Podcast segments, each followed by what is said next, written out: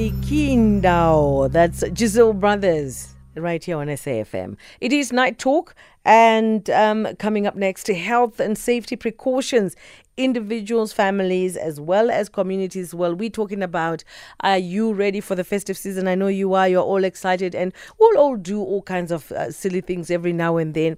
And when we are in trouble, what then to do? Uh, do you know how you can actually call your ambulance or the fire department?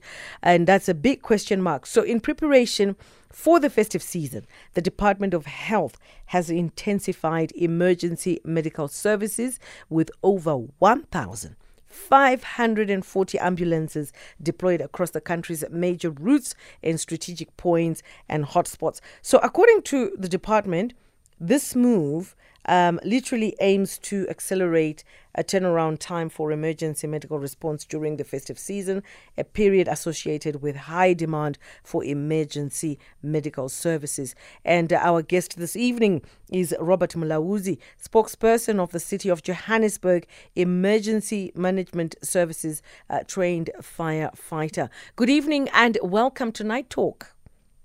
Good evening and uh, good evening to the listeners interesting time and uh, this is the time when your department really gets so so busy. So what should people be alert of uh, during this season?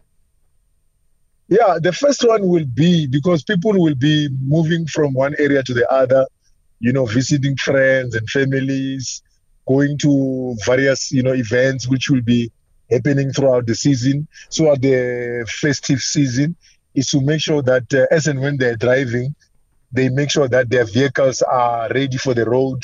You know, they've checked like, you know, windscreen wipers, the tires, the vehicles are roadworthy. And of course, as and when they're driving, they need to make sure that uh, they uh, stick to the prescribed speed limits. And also those who are driving like long distance to try and take regular breaks as and when uh, they are uh, driving uh, because we have seen that most of the accidents on the road are mostly caused by uh, fatigue and uh, lastly it will be the issue of people drinking because most of the people attending like events where they are drinking most of the people are involved in accidents because they are you know drinking and from there they get behind the wheel which is uh, most of the common causes of the incidents which we respond to now uh, during this time of the of the season Mm. And and what have previous years shown? Um, you know, in, in vulnerable areas in different communities, what have been, uh, you know, something that is literally glaring in your face? Okay, like mostly, uh, you know, towards Christmas, it's not really, it's quiet. You know, people go to church, they come back, they, it's not really hectic like uh, on the. I would say, you know, the last day of the year where we we moving towards the new year, it becomes hectic because there's issues of, you know, uh, fireworks, which uh, people, most of the people they use it unsafely. I mean, we have situations where, especially young kids, they normally lose their hands. Some even lose their lives because of the these fireworks. Because some of them are very serious, uh, you know, huge in such a way that they can. It's a serious explosives which uh, one can actually lose his or her life when you're trying to ignite it. So uh, our our message to our residents that let's try and go to areas where we can watch, like for instance, fireworks displays. If we have to use the fireworks, we have to make sure that we, you know, carefully read the instructions and we use them in an open area where, for instance, have like a garden hose. If maybe that fireworks, you know, you ignite it and it doesn't ignite the way it's supposed to be, you can have like a a garden hose where you can be able to extinguish whatever fire which might be started start while you're using that uh, uh, fireworks. And of course, there's issues where, especially in our townships, you find that, that those fireworks are placed in like animals. So one will place that firework in an animal and then they ignite it, and then those animals will be just roaming around the streets. You know, some of them they actually get injured because of you know unsafe use of these uh, fireworks. Mm. We also have situations where adults will use fireworks under the influence of alcohol. Most of them, they normally get injured while they're trying to uh, use these fireworks.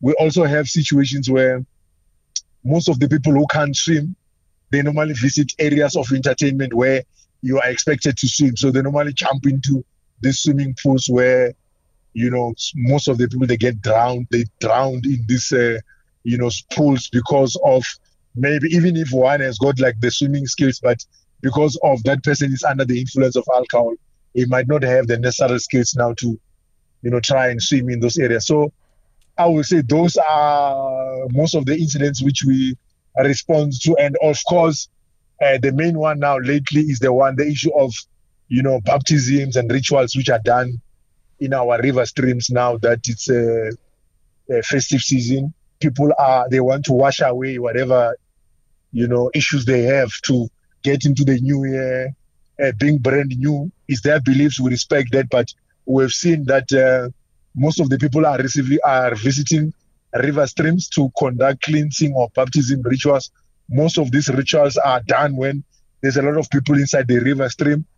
Uh, there's no safety precautions which are taken when people are there in those areas. So you normally find situations where, like what we have witnessed in Alexandra last year, where like 15 people or to about 17 people uh, losing their lives because they are being washed away while these rituals are being conducted. Most of these rituals are conducted at night, which is a risk by itself uh, because even if anything happens there, there is no uh, precautionary measures which are taken to, you know, prevent incidents where people might be swept away. So I will say, uh, generally, those will be some of the issues which we attend to now during these uh, uh, festive seasons. Mm.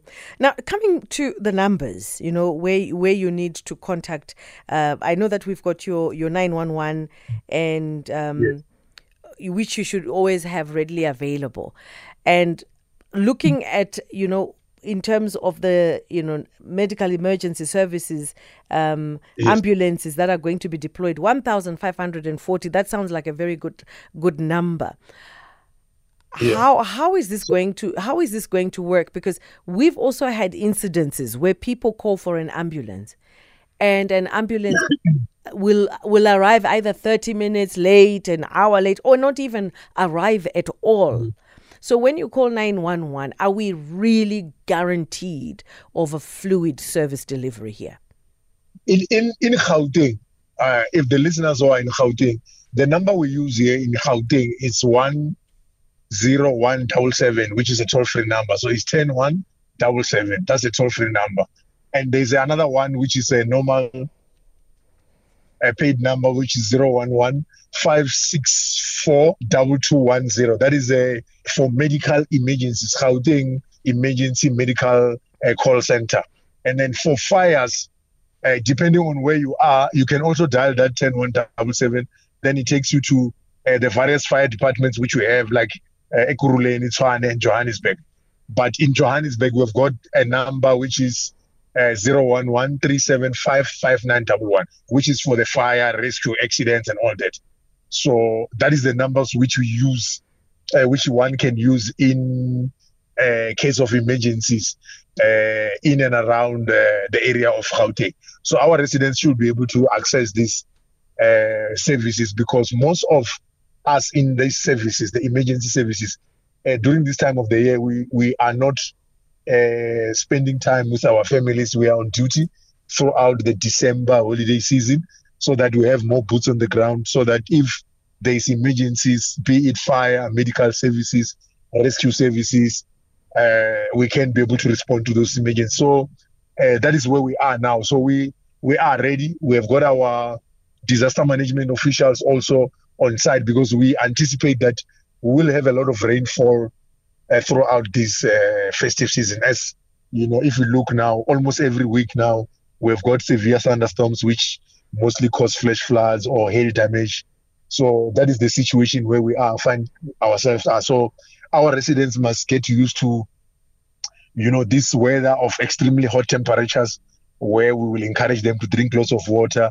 You know, a week later, they will have these uh, uh, weather conditions where it's extremely, you know, there's an extremely, you know, severe thunderstorms which we have, which is causing flash floods. And in some areas, you know, there might be other households which uh, might be flooded. So, uh, from our side, we've got contingency plans in place to be able to deal all with all these kind of emergencies uh, as and when they happen uh, throughout the city of Johannesburg. Mm.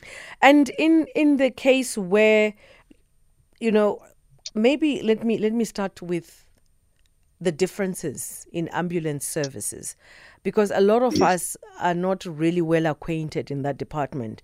So we do have ambulances that service government hospitals and we have ambulances yes. that you you know like the netcare ambulances can you just, yes. can you just break it down for someone who's listening to you and I and our, you know what we're trying to impart information we're trying to impart so wh- when you call a government hospital does it does can it take you to where you want to go in terms of can can it take you to a private hospital let's say you know you want to go to a private hospital you've got yes. you, have got yes your, yes yeah. The, yeah the, the the ambulance can take you uh, uh, to any anywhere where where you we require the service so if you if you call the the uh, if if you want to call a private ambulance service of course you need to have like the necessary medical aids and whatever but the the ambulances which are mostly readily available out there for the general public are you know the government the public uh, ambulance services which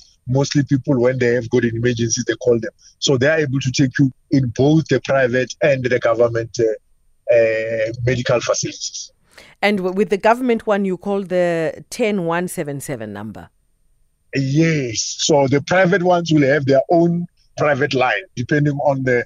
I don't want to give them the airtime. Yeah. But you guys, you you you, you advertisers, they pay. So if it's Robert Mulaudzi ambulance service, they will have their own number. If whatever uh, emergency service, they've they've got their own private numbers. But the number which is there, which is supposed to be there in everybody's refrigerator or cupboard or whatever, is the public number, which is the 10177 number or 011 564 double two one zero, which is uh, for for any everyone who is out there. Yeah, and also considering it is the end of the year, we you know we're all struggling with fatigue we're tired everybody's tired and i'm talking about you know the service providers ambulance drivers yes. or ambulance uh, yes. service provide as ambulance yes. assistances that you know that relaxed or a lax attitude um, are we not going to experience that? And if it is so that maybe I experience something of that sort, where who do I where do I who do I call? Yeah, the the the most of the us when we are like rendering the service, be it the fire or medical service, you find out that we've got uh, uh, in our uniform we are it's very stringent that we we wear our like nameplates where you can be able to see it's Robert Mulaudzi who serviced me and then he didn't render proper service. So on that uh, vehicle, you find out that we've got like a a, a complaints line which uh, our residents can be able to complain, or if it's a fire, it's a local fire station. Our residents can be able to just walk in into the fire that local fire station and lay a complaint to the station manager there, and that complaint can be taken care, you know, as quickly as possible because our services are running like 24/7. So there is no reason to say that uh, one cannot go to the nearest fire station or service station to complain because there will always be people who are there or people supervisors or managers who are there during the day or at night. Mm. It is 10 minutes just before 11. I'm speaking to our guest, Robert Mulaudzi, spokesperson of the City of Johannesburg, Emergency Management Services trained firefighter, and uh, taking a look at, uh, you know, precautions to take. It is festive season, it's silly season. We all do all kinds of strange things, and you may find yourself in a predicament where you may need to call an ambulance or, uh, you know, call the fire department. And um, of course, he will give out uh, those numbers once again. But your view views, your opinions. What has been your experience uh, with uh, ambulance calling and um, the service that you, you got? It'll be interesting to know. Give us a call on 086 2032. That's 086 2032. Or send us a voice note on 06 107. That's 0614104107. And maybe you would like to pose a question to our guest. It'll quite it'll be interesting to know what it is because some of the answers I may not have, he may be able to answer you. So make sure you do uh, call us and have that um, chit chat whilst he's still on the line. For now, let's take a small break. We'll be back.